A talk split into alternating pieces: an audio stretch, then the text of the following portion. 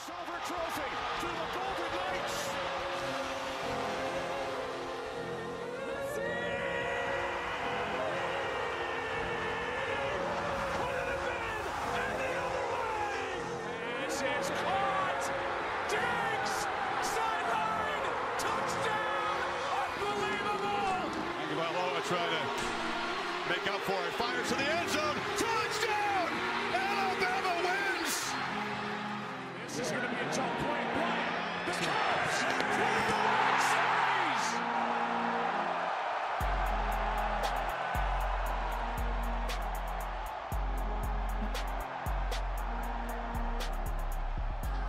Welcome back. Welcome back. Episode 63 of the We Know Ball pod- podcast. My name is Ryan. We got a good episode for you guys today, as is usually the case, man, because it's football season. Things are back in swing. We've got three weeks of college football under our belt. We've got two weeks minus two games under our belt in the NFL. So much to talk about, so much to get into, and we're going to do it. That's the day today. We're going to talk college football, we're going to talk NFL, and then also wanted to give my two cents on the Kelce documentary because I watched it and this, I thought it was a multi part thing. I thought it was a multi episode thing. Uh, but ultimately, the Kelce documentary was something that I got into last night and uh, wanted to give my two cents. So, diving straight into the uh, football slate, starting with the college football slate, heading over to the NFL. In college football, there was not one single top 25 matchup on the board, meaning there were no teams both in the top 25 to uh, face off against each other. There were, however, some top 25 teams that played unranked teams and took an L, took a big ol' L. Uh, the teams towards the top didn't really have much of an issue, except for Georgia and Texas.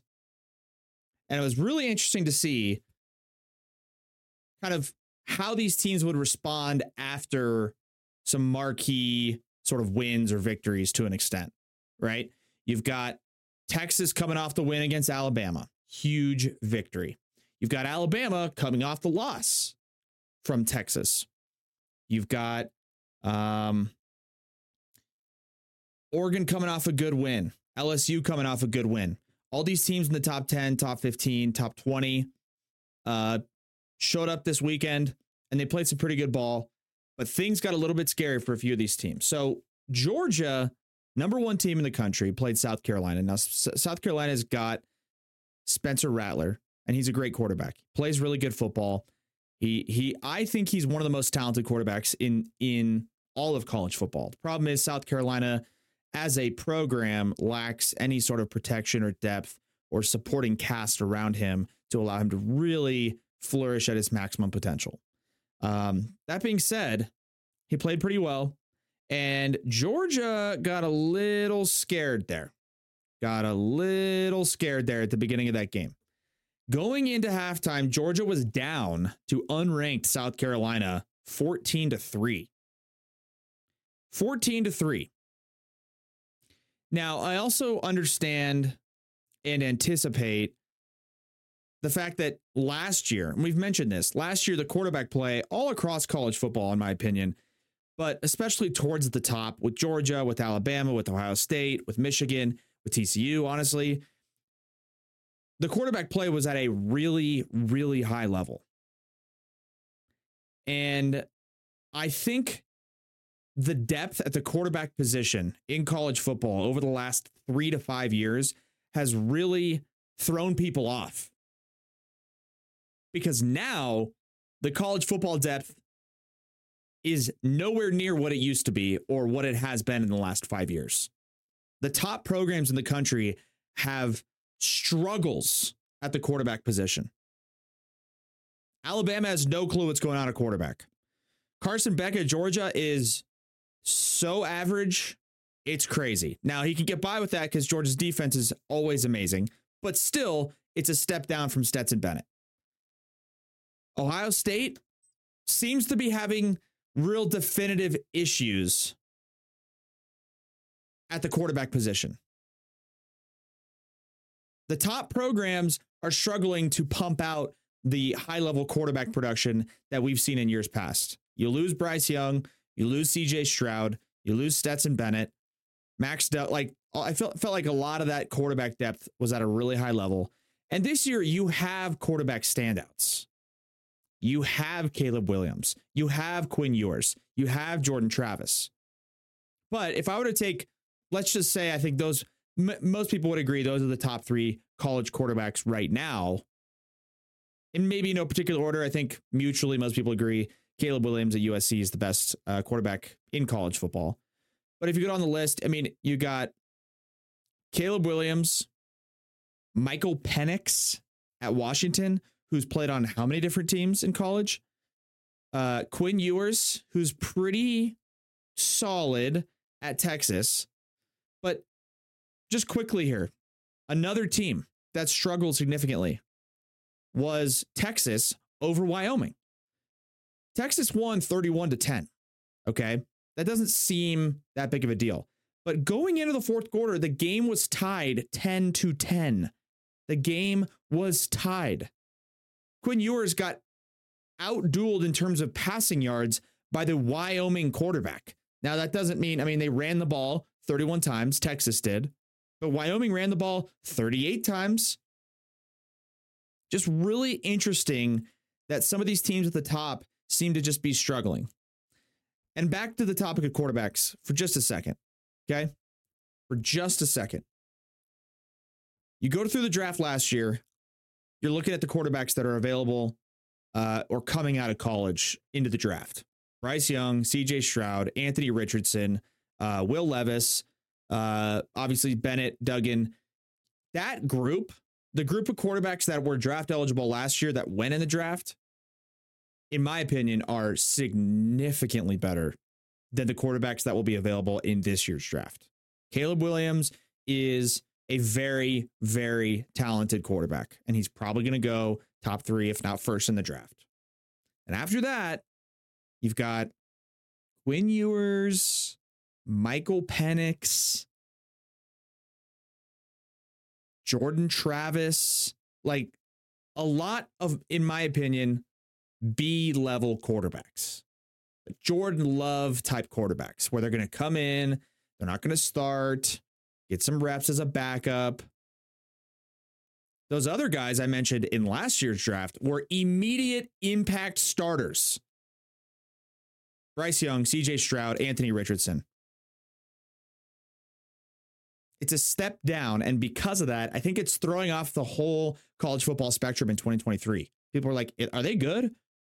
Is Florida State a good team? Is Jordan Travis a good quarterback? I think, yeah, probably. They've played well. And then they play Boston College and they beat it by two points, take it down to the wire. Like, what's going on? Georgia trailing 14 to 3 at half. Boston College wins by two, or uh, Florida State over Boston College. And the quarterbacks all up in the air. It's a weird year in college football, and it's starting to look a lot like it did last year in terms of any given Saturday, anybody could take anybody down. And I don't know if that's because of the NIL or what happened, uh, but it's really interesting.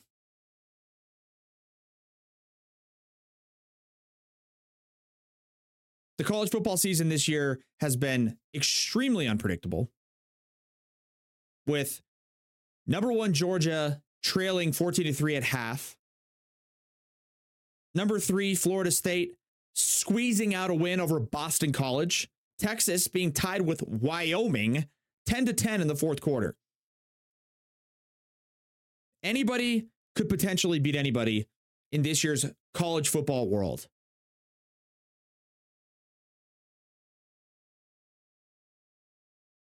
It's really interesting to see. It's really uh, unpredictable. And I think if I were to make, if I were to put my money on teams that I think have the best chance to win it all, in my opinion, it's going to be the teams that have the most standout, definitive quarterbacks to lead their teams to victory. Notre Dame and Sam Hartman, Quinn Ewers in Texas, potentially Bo Nix at Oregon.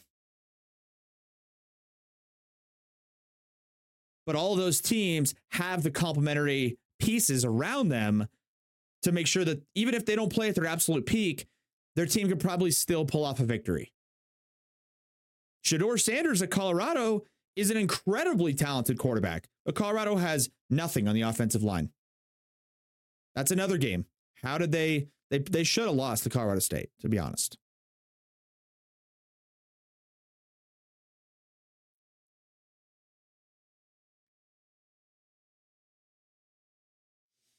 In that game, as we'll touch on it very quickly. Oh, and and also, uh, okay, so the upsets in top twenty-five, uh, number unranked, Florida, unranked Florida at home took down number eleven Tennessee.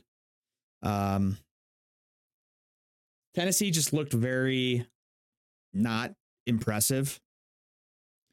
Um, like I said, Georgia was as a bit of a scare. Florida State, a little bit of a scare. Texas, a little bit of a scare. Um, Penn State was playing with Illinois pretty tight for a while and then kind of pulled away. And then I think, oh, Missouri, who is now 3 0, took down number 15 Kansas State, 30 to 27. Missouri was unranked. I haven't checked the AP top 25 and we're going to go over it today, but Missouri is going to be in the top 25 now. Um, of course, the Colorado and Colorado State game with Colorado, number 18, Colorado and Deion, um, squeezing out a crazy victory against Colorado State. That's nuts. And we'll talk about the hit. We'll talk about the hit. And then that was it. So the top 25 teams to lose 15, Kansas State, number 11, Tennessee, and I think that's it. There was no top 25 matchup. So that's why um, that's why it was a little bit tight or not tight, I should say. Like a lot of those, the rest of those games were just kind of meh. You've got number 18 Colorado, Deion Sanders playing Colorado State in the Rocky Mountain Showdown. Goes to double OT. Colorado pulls out the victory. Colorado's had a ton of hype. Deion's done a great job. But what that game showed me is that Colorado as a program is still at least two to three years away from like actually competing for a national championship. This year, they're flashy. Deion's got them going. Uh, they have a lot of talented skill players going around the roster. Great quarterback, great receivers, really good DBs. But their line of scrimmage presence is to put it nicely, weak. Colorado State should have easily, easily beaten Colorado. And I hate that word should have because I'm going to correct myself. They should not have beaten Colorado because Colorado State committed 18 penalties, had like nine personal foul penalties. No, they not they shouldn't have beat Colorado. They didn't deserve to.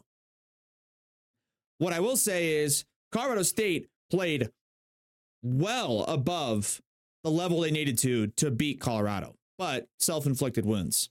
Colorado got a big time scare. Deion is realizing probably pretty quickly that you play against teams that have a dominant uh, dominant uh, line of scrimmage presence, you're gonna struggle. Nothing against Deion. I love what he's doing. I love the program. I love all the energy and the enthusiasm. I really do. I love everything about it. I think it's awesome. I think it's so cool how he's sort of transforming college football as a whole. That being said, it's very clear that they're still a couple years away from like really giving those top programs a run, like an actual run for the national championship. Because if Colorado played Georgia, Georgia would beat them 65 to 7, like they did to TCU last year. Because line of scrimmage in football always, always, always wins. Line of scrimmage always wins in college football, unless you literally have a Hall of Fame caliber quarterback. In the case of literally Patrick Mahomes, Aaron Rodgers, uh, you know, maybe Caleb Williams type in college. And Shedeur Sanders on Colorado is a phenomenal quarterback. But Colorado and Deion's team has been honestly dominated at the line of scrimmage so far this year. They've just gotten away with it because their skill position players are insane. Shedeur Sanders at quarterback is insane. And they haven't really played a good team. They're going to play Oregon next week and they're like 24 point underdogs. I would take that spread. Travis Hunter is out. Colorado, meh. On the road. It's going to be interesting to see. Maybe they show up and play, and college football has been weird, but pretty obvious. Colorado is still a couple years away, and hopefully they can get those pieces because it is good for college football when you got a, a story in a situation like Colorado with Deion Sanders and then becoming relevant in the national conversation. The hit on Travis Hunter by the CSU DB. Um, I want to make sure I get the kid's name right. Um, CSU number 11 football.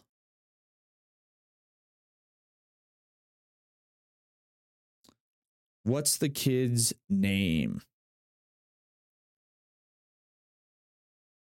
Henry Blackburn. Okay, so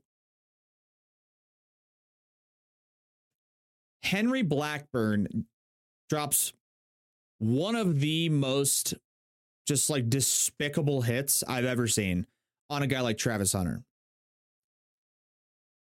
And as much as people are calling for the kids to get punished, the kid to get suspended, right? As as much as people are saying the kid needs to be punished, which I agree, the coach also needs to be facing similar if not worse punishments. The coach needs to face the same type of reprimanding. Because I don't know who Henry Blackburn is. I don't know who number 11 is on CSU. I never talked to the guy. I have no idea. I don't know his history. He could be the meanest and biggest POS out there. And maybe he is. But also, I don't think he would do or I don't know him personally.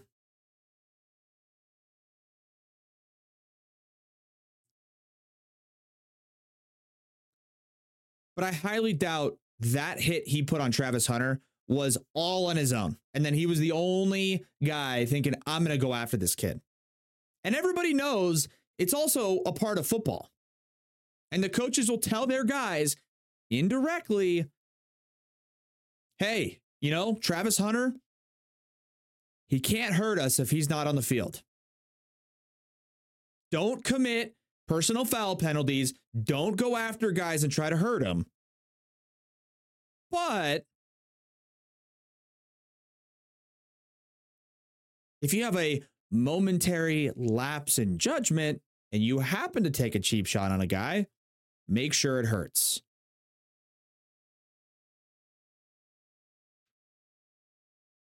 So the late hit, the cheap hit on Travis Hunter, that is as much on the player as it is on the coaching staff because that's not just that guy going off on his own and trying to just lay the wood on Travis Hunter and what ends up being lacerating his liver.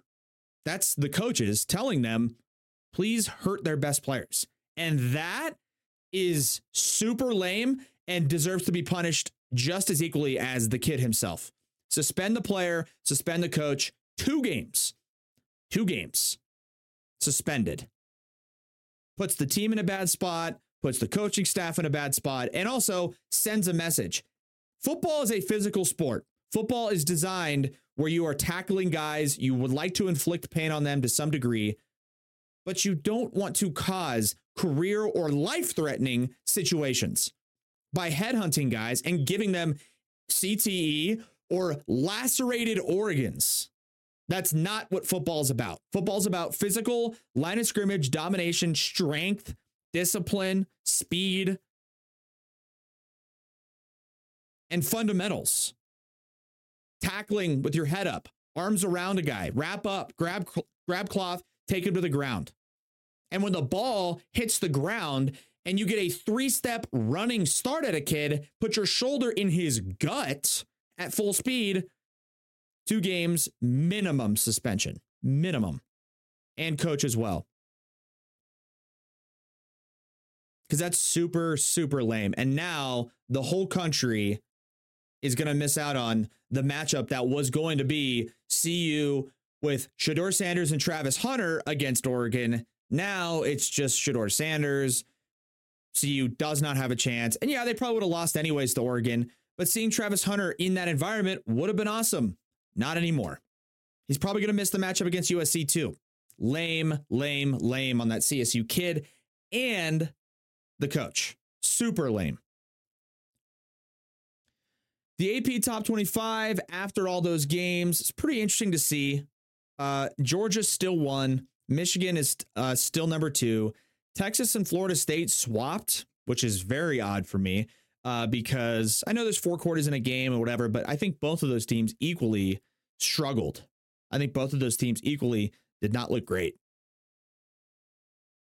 I think Florida State playing on the road, I know it's Boston College, but that's a road game and they struggled to get the win and then did. Texas played at home against Wyoming and was tied 10 to 10 in the fourth quarter. I do not think Texas did anything to deserve swapping with Florida State. Whatever. They're all in the top four. That is what it is. USC's at five. Ohio State is at six. Penn State's at seven. So none of that's changed. Ohio State has dropped, though. Ohio State uh, previously was in the top four, and then they've dropped to six. Washington eight, Notre Dame nine. None of that's dropped. Oregon has jumped all the way up from 13 to 10. Utah's at 11. LSU is at 12. And Alabama drops from 10 to 13. Interesting. Very interesting. Oregon State jump, jumps up two positions. Ole Miss jumps up two. Oklahoma jumps up three. North Carolina jumps three. Duke jumps three. Colorado, with that tough win, drops one from 18 to 19. Uh, Tennessee drops 12 spots. 12 spots to number 23. Uh, so Miami's at 20, Washington State's at 21, UCLA's at 22, Tennessee's at 23, Iowa's at 24, and Florida's at 25. So Missouri did not crack this top 25, which is very interesting. But whatever. It is what it is. Long season, only three games in. Still have a ton of teams undefeated, obviously. Um, yeah. So that's college football in a nutshell. Uh, moving on to the NFL.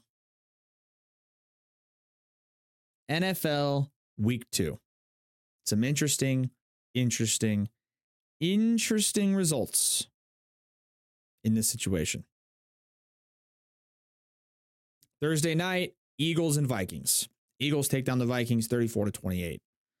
On Sunday, Falcons took down the Packers 25 to 24. Bills took down the Raiders 38 to 10. Ravens took down the Bengals 27 to 24. Seahawks took down the Lions in OT 37 31. Titans beat the Chargers 27 24. Bucks beat the Bears 27 17. Chiefs beat the Jags 17 to 9. Colts beat the Texans 31 20. Anthony Richardson got hurt. I don't know the extent of that injury. 49ers beat the Rams 40 to 23. Giants comeback victory over the Cardinals 31 to 28. Cowboys destroy the Jets 30 to 10. And the Dolphins edge out the Patriots 24 to 17 in Sunday night football. Commanders beat the Broncos 35 to 33 also. Um Commanders are 2 and 0. Falcons are 2 and 0. The Buccaneers are 2 and 0.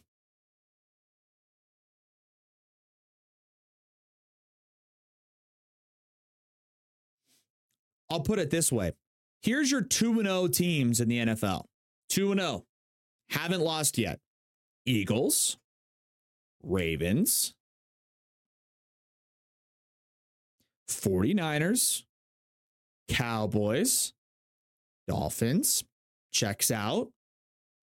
Oh, also the Tampa Bay Buccaneers, the Atlanta Falcons, and the Washington Commanders.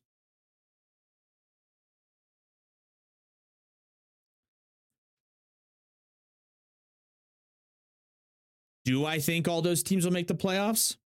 Probably not. But teams that have yet to win a game the Broncos, the Chargers, the Bengals, the Patriots. It's very early. It's week two. I totally get it.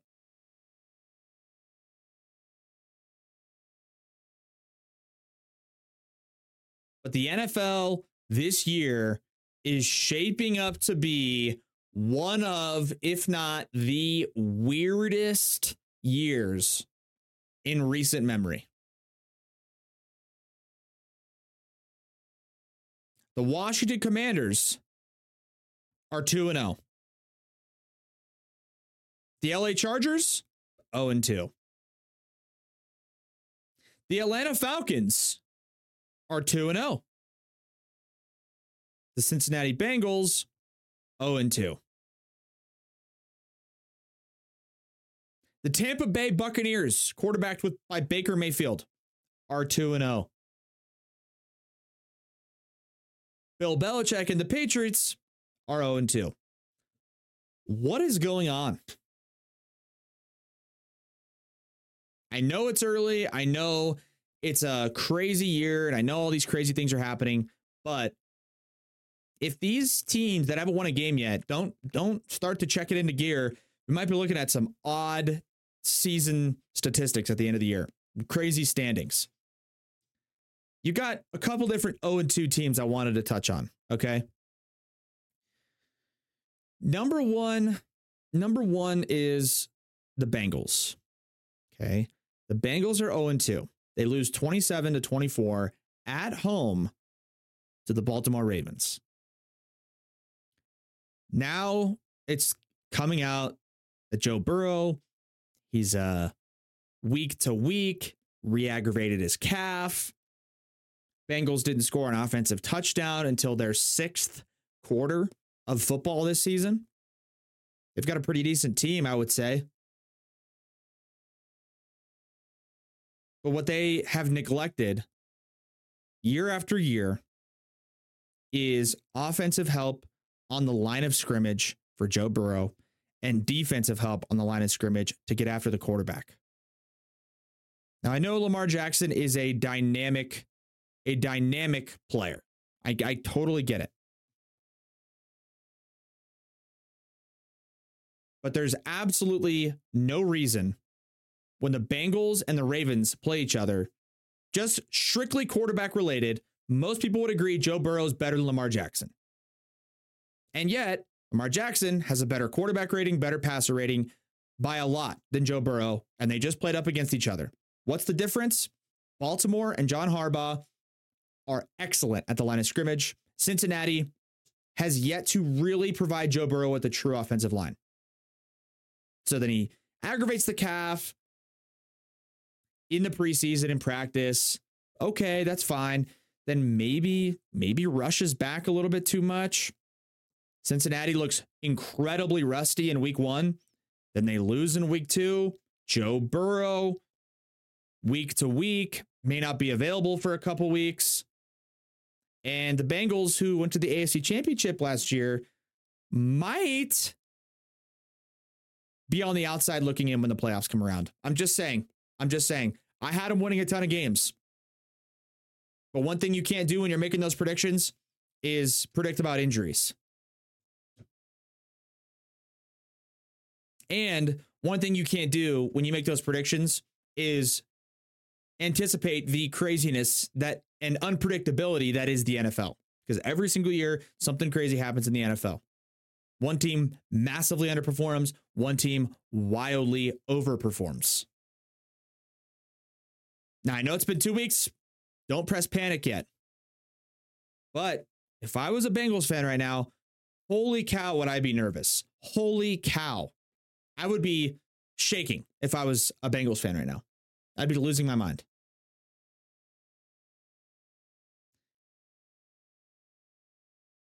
Then you've got the LA Chargers.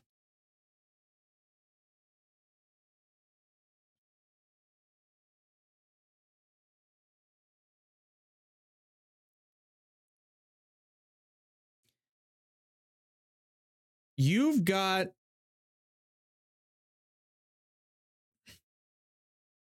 I'll put it this way. Let, let, let, me, let me make sure this is emphasized. You could you could put Patrick Mahomes, Travis Kelce, Christian McCaffrey, Justin Jefferson, Nick Bosa, TJ Watt, Sauce Gardner, Jalen Ramsey, and any other superstar NFL player you wanted. All of them could be on the San Diego or all of them could be on the Los Angeles Chargers, and that team would go seven and nine. Or they'd go, uh, that team would go nine and eight, get to the playoffs, lose in the first round, after leading in the first round game and having the team they play against come come from behind and uh, beat them. That's literally what it would be. You could literally put the best player at every position on the Los Angeles Chargers, and they would go nine and eight. They would never, ever, ever, ever win the Super Bowl. Ever, ever, ever in a million years.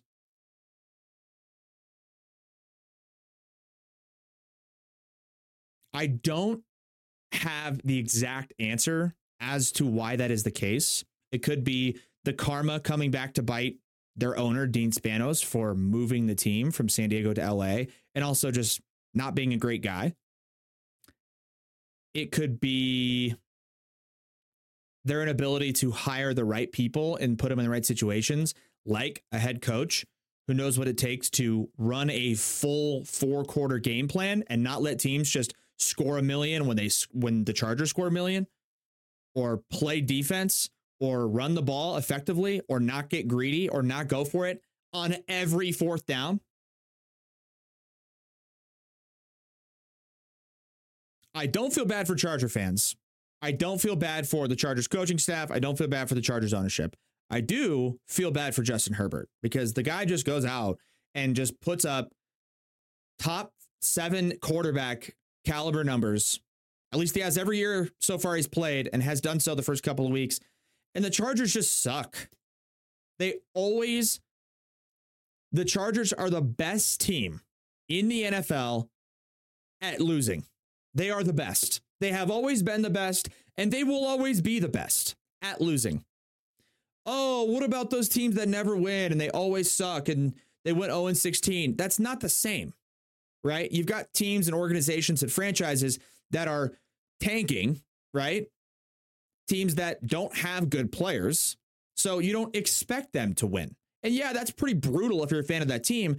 But the Chargers, every year, the Chargers are loaded, loaded. And they just find the best possible way to lose every single year. They don't lose every game. And this year, they start 0 2. I would guess they probably finish the year 10 and 7 and they get in the playoffs.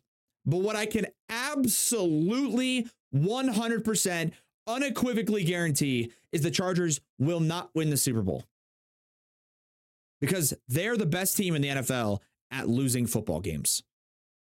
Herbert, Ekeler, Keenan Allen, Mike Williams, Joey Bosa, Derwin James. I mean, that right there in and of itself is like, whoa. Some teams would kill to have that much star talent on their team. And I probably missed a few guys.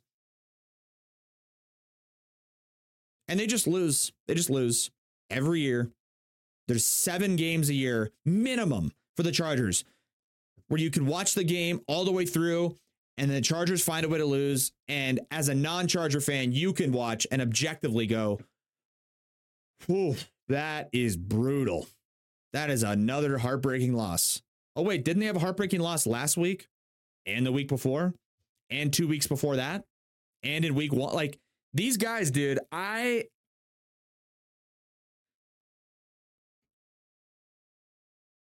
It's, I feel horrible for Herbert. I could care less about almost anybody else in that franchise. I think Ekeler's a great guy too, but don't care about the ownership, don't care about the coaches. Just like if I'm Justin Herbert, I am looking at my contract and my watch going, when can I get out of here? When? How soon can I go play for a team that's not the worst team in the NFL and also the best team in the NFL?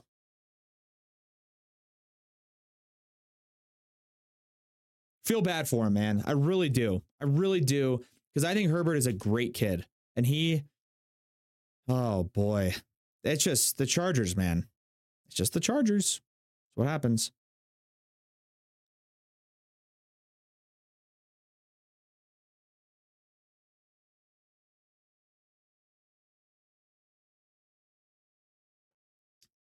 Last thing we're going to talk about the NFL, and then we're going to go to the Kelce documentary. And that is the situation that unfolded between the 49ers and the Rams. Here's the situation 49ers are up by 10 points. They're favored by seven and a half. So if you bet on the San Francisco 49ers to cover that spread, they need to win by eight points or more. In the fourth quarter, they lead 30 to 20. The Rams get the ball with a minute 34 seconds on the 30 yard line. They move the ball, they get a first down to the 40 yard line. They get a first down to the opposing 45 yard line. And then, with a first down at the 45 yard line, they throw an incompletion with 41 seconds. They gain eight yards down to 19 seconds. And on third and two with 19 seconds, they throw the ball down the field for 17 yards. They are well within field goal range, and they probably were on the play before from the 37 yard line and 19 seconds left to go. If I was a coach, that's just the general strategy that if I was a coach with 19 seconds left, These in, are here to make sure that anything that I say is can't happen. Unreal. The, the ads on ESPN are insane. Anyways, if I was a coach with 19 seconds left, even anywhere near field goal range, down by 10 points, I'm going for the field goal. I'm kicking the field goal with 19 seconds left because I need two scores. So I'm going to kick a field goal, hope that it goes through. Your better chances are of saving time on the clock and kicking the field goal as soon as you possibly can, then trying the onside, hoping for a miracle, recovering it, throwing up basically a Hail Mary, and hoping for a miracle. That's your best chance to win. What I can promise you, what I can absolutely promise you,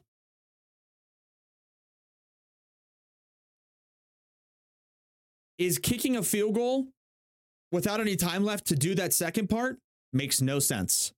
Makes no sense. I need somebody to explain to me the logic behind Sean McVay kicking a field goal as time expires so that the Rams could cover the point spread. And if somebody comes at me, or if he already came out and said, oh, well, you know, it's good reps for our kicker, our special teams. Nope. I am not buying it. Nope, nope, nope. Now, whether there's something shady going on in the background or it's just McVay knowing the point spread, It's a horrendous look for the NFL to have the Rams kick a field goal with four seconds left on the clock, meaninglessly going through the uprights to shrink their margin of defeat from 10 to 7. It just so happens to move the score from a 10 point defeat to a 7 point defeat and covering the spread. Oh, wow. Okay. So either there's something really shady and weird going on in the background, which, if that's the case, look out because the NFL would be in for it. Now, that would never come out. They would never let that come out. Or the second option is just in the back of his head. Sean McVay knows the point spread is seven, seven and a half, and says, well, we have no time left. Might as well run the kicking team out there to cover this spread. in which case, that is also brutal. The point spread should never be even considered by any player or team on the field at any moment. All the time, you see guys have a wide open lane to the end zone and they go down near the goal line because they want to run out the clock and help their team win. People go, oh man, if he would have scored the touchdown, their team would have covered the spread. And that guy doesn't know that and doesn't care. Todd Gurley did it a few years ago. Jerick McKinnon did it at the Super Bowl. Those guys don't know the spread. They don't care about the spread. But something was going on in that Rams 49ers game. Because there really is not a true logical explanation for the Rams rolling out their kicker with four seconds left. I, I don't think there's one thing anybody could tell me where I'm like, okay, you know what? That makes sense. Because the only thing I could think of is McVay wanted to get some reps for the special teams guys and for the kicker, in which case that isn't a good enough answer. It was a 38 yard field goal. There was no pressure. No one cared. It was meaningless. So if you did want to get him reps, bad time to do it. A little bit fishy. That's all I'm going to say. Just a little bit fishy. A little bit. A little bit. All right, I'm done talking about rig sports. What I do want to talk about for the end of this episode is the Jason Kelce documentary.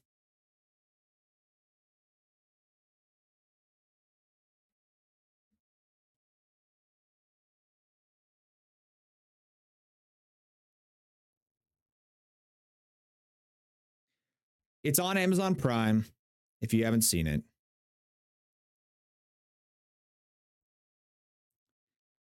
And the Kelce documentary details the life and sort of the it, it's a shortened version of basically the full season last year for Jason Kelce, the center for the Philadelphia Eagles. Travis Kelce's brother. Travis is in in the documentary a ton. They talk about Jason's life, they talk about Travis's life, how they grew up together, the mistakes they made, their path to success, their spouses, their children, yada yada yada, and it was great. It was great. It was honestly, it was a very good documentary. Like I really thoroughly enjoyed it. It was great because it provides you with the insight and like the background of like, oh, this is what these guys are like off the field.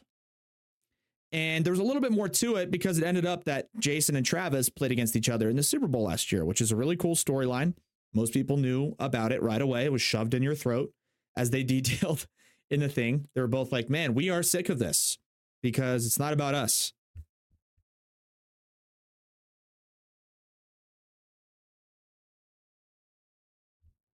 they talked about their paths to get there, like I said. And then Jason, in his age, I think his age like 34 season, 33, 35, something like that, close in his low to mid 30s. I mean, that's that's pretty old for an offensive lineman in the NFL. And he was contemplating retirement. He had another kid on the way.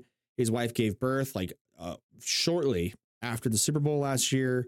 And um, yeah, so it detailed all that. And I thought it was great. If you get the chance to watch the Kelce documentary, I would highly recommend it for two main reasons. Number one, it shows you something that I've always noticed, pointed out and admired about the Philadelphia fans is that those people are so blue collar, so gritty, so true, and they hold their guys accountable when they don't play well, but they back their guys up when they struggle or when they're going through a hard time or just as players in general. It shows the Philadelphia sports fans, in my opinion, are the best sports fans in the entire country.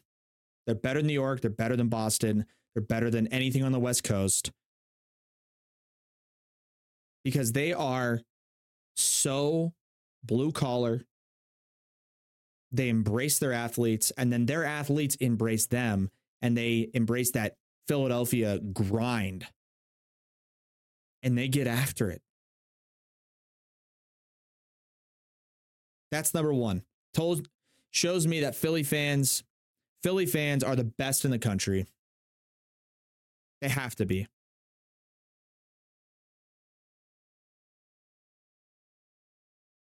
Second thing it showed me was Jason Kelce as as a player specifically, but as players in general as a whole, showed me what these guys like really, really go through.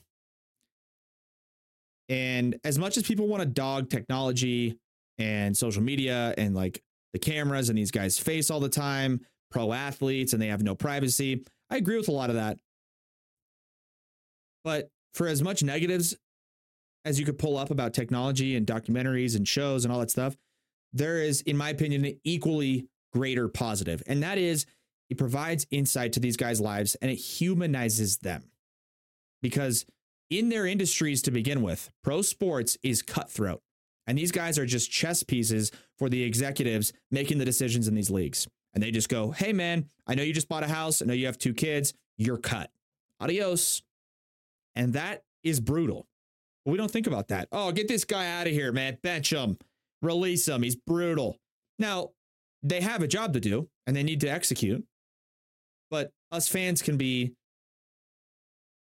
pretty unaware of the fact that these dudes are humans. They're humans.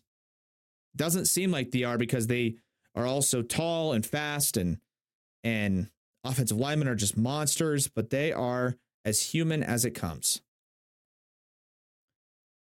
That's the second thing.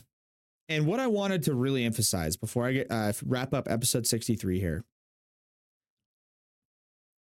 and I said it already, if, if you have an opportunity to watch the documentary, you have to watch it and really fully try to comprehend Jason Kelce as a whole. He delivers a speech to his team before the Super Bowl last year in like a hotel conference room. A lot of the team leaders and offensive guys were up at the front of the room talking to the rest of the team. And I'm not going to spoil it, but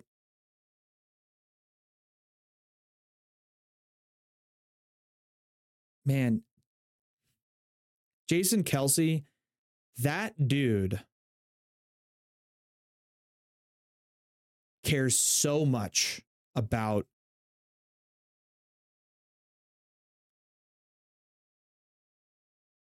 being the best version of himself. And Jason Kelce gets really emotional in a lot of the documentary, but especially in that speech.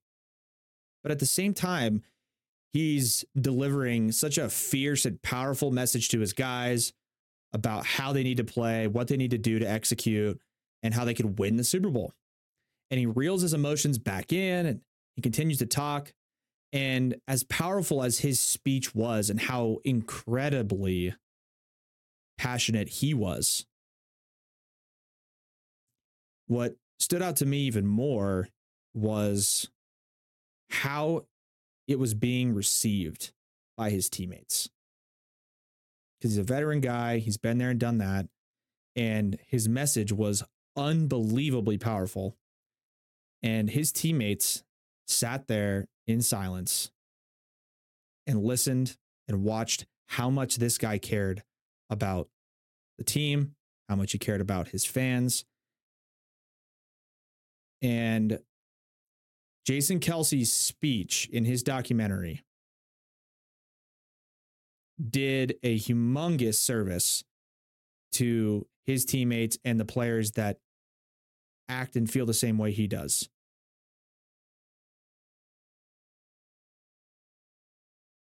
And I'm not turning into a negative, but us fans who sit there and spend our money and go watch these guys play and, you know, root for them harder than anything and like go through it every single weekend. That's all we want out of these guys, dude. I think most fans would agree. They could really care less about wins and losses if they knew that every guy on their favorite team felt and dedicated their preparation and their way of life to their craft the way that Jason Kelce does. They could care less if their team scores and does all this amazing stuff if if you as a fan, if you know that every guy you're watching on the field is mentally the same guy as, J- as Jason Kelce, you could care less if they win or lose because you know that they care like so, so, so, so deeply, so deeply. And they are giving it 170% every play. Jason Kelce sure is. I can promise you he is. Now, his 100% at his age may not be as good as other guys 100%, but man, he's going to give it to you. He gets emotional, he gets fired up. Those are guys you want to root for, those are guys you want to play with as players. And those are guys you can accept potentially losing a game or losing a Super Bowl. And if you have a roster full of guys like that and you're not worried about wins and losses, I promise you, you are going to win a ton of games. If you have a team, any sport, any situation that has a bunch of guys that are mentally in the same space as Jason Kelce is to the Eagles, you don't even have to worry about wins and losses because you're going to have success. If your team has players that act and think like Jason Kelce, you don't have to worry about the W's and the L's because you know those guys are giving it 137% every single play. And that typically leads to success.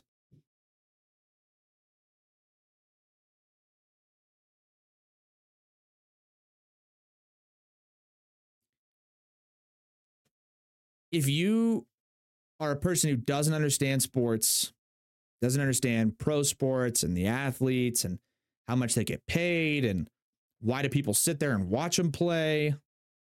We do it for guys like Jason Kelce. He's a gigantic human being. He was gifted with speed and strength and size and athleticism. And he's still, man, puts it all, he puts his body, his body on the line because sports is not about money. It's not about fame. It's not about success. It's not about anything else. Jason Kelce epitomizes what it means to love sports, and he happens to play it. He wants to be better than everybody. He's a competitor. That's what sports is about. It's about competing and it's about being better than everybody else. Putting in the work, caring and dedicating you literally your entire life to something, to a craft, and being the best at it pouring your heart and soul. The speech that Jason Kelce gave to his team in the hotel ballroom the night before the Super Bowl was one of the best things I've actually seen in my life in the world of sports. There's been a lot of great speeches. There's been a lot of great stuff come across. But god damn it, man, that guy, he cares so much. He cares so much. He's a great guy. He's an excellent human being. And he wants to be the best, and he's going to give you every single thing. He is so dedicated. He wants to improve his own life. He wants to improve his family's life. He wants to improve his teammates' lives. He's so unselfish, puts his body on the line. And man, he cares. He cares as much as the fans do. Sometimes you watch these guys, man, and you're like, they they don't care.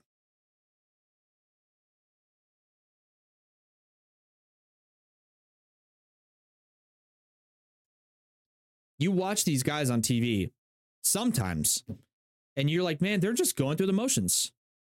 I have rants about my favorite teams going crazy. Man, what are they doing? They don't care. And you can watch, man, most sports fans can watch and tell if a guy's given 137%. Don't have to question that with Jason Kelce. He's a regular ass dude that wants to kick your ass all the time. Every play, every snap, every rep in the weight room. And he says it in the documentary. And he wants to provide for his family. He wants to provide for the people of Philadelphia. He wants to provide for his teammates. He wants to do it all at the absolute peak best that he possibly can. If it's a podcast, he's going to do it.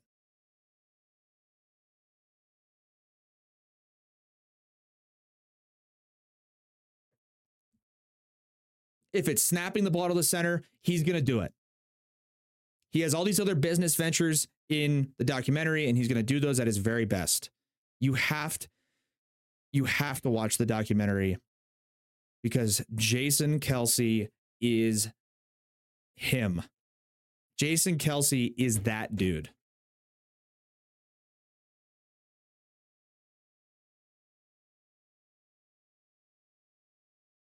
It was so refreshing and inspiring and amazing and incredible to see how Jason Kelce felt about sports because it epitomizes how so many people feel about sports. And for there to be a guy on one of the best teams, one of the best players at his position in one of the biggest leagues in the world, still feel the same way as the fans do and be so dedicated to his craft and be such a good human being. It was incredibly refreshing. Jason Kelce, dude, legend, legend in his craft. Legend. Delivers one of the best speeches I've ever seen to his team before the Super Bowl. I mean, he's babbling, he's crying, he reels it back in.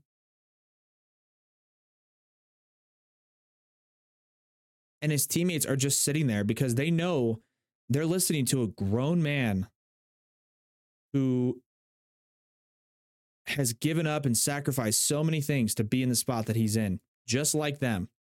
And he knows how to do it, he knows how to get it done. And when you see a grown man, especially of his size, get that worked up about something, man, do they care? Holy cow, they care. Holy cow. And the, and the Jason Kelce documentary goes beyond sports, in my opinion. If you're a man in 2023, yep. Yep. That's how you do it. Watch the documentary and do what that guy does. Maybe you don't have the same body type. Maybe you're not in the NFL, but act like him. Be like him. Find something you feel that same way about and give it everything you have, dude. And how could you not, after you watch how Jason Kelce delivers that speech to his team in the locker room, or how how Jason Kelce delivers the speech to his team before the Super Bowl, how could you not?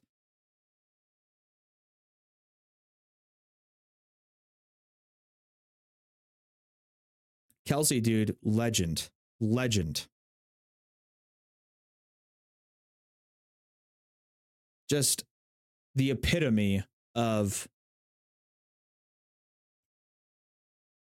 just incredible person, incredible person, incredible human being. And um, he's, dude, he is the GOAT. Like, he's one of my favorite athletes now. The guy is unreal, unreal. Love him. that's gonna wrap up episode 63, guys. Uh, hopefully you guys enjoyed it. I sure did. Watch the Kelce documentary. Don't bet on the Chargers ever. And uh, yeah, that's it. Appreciate it. If you uh, if you guys aren't following on social media, please be sure to do so. If you guys are listening on Apple Podcasts and Spotify, our social medias are at We Know Ball Sports, Instagram and TikTok. Uh, my Twitter is at Ryan Knows Ball, and also their podcast, Jason Kelce's podcast, is uh I I know the I know the name of it. I just uh New Heights. New Heights with Jason and Travis Kelsey. Awesome. Go listen to it. Other than that, appreciate you guys tuning in as usual. And we'll get you guys uh next time. Got some Monday Night Football tonight. Tune in. Here we go.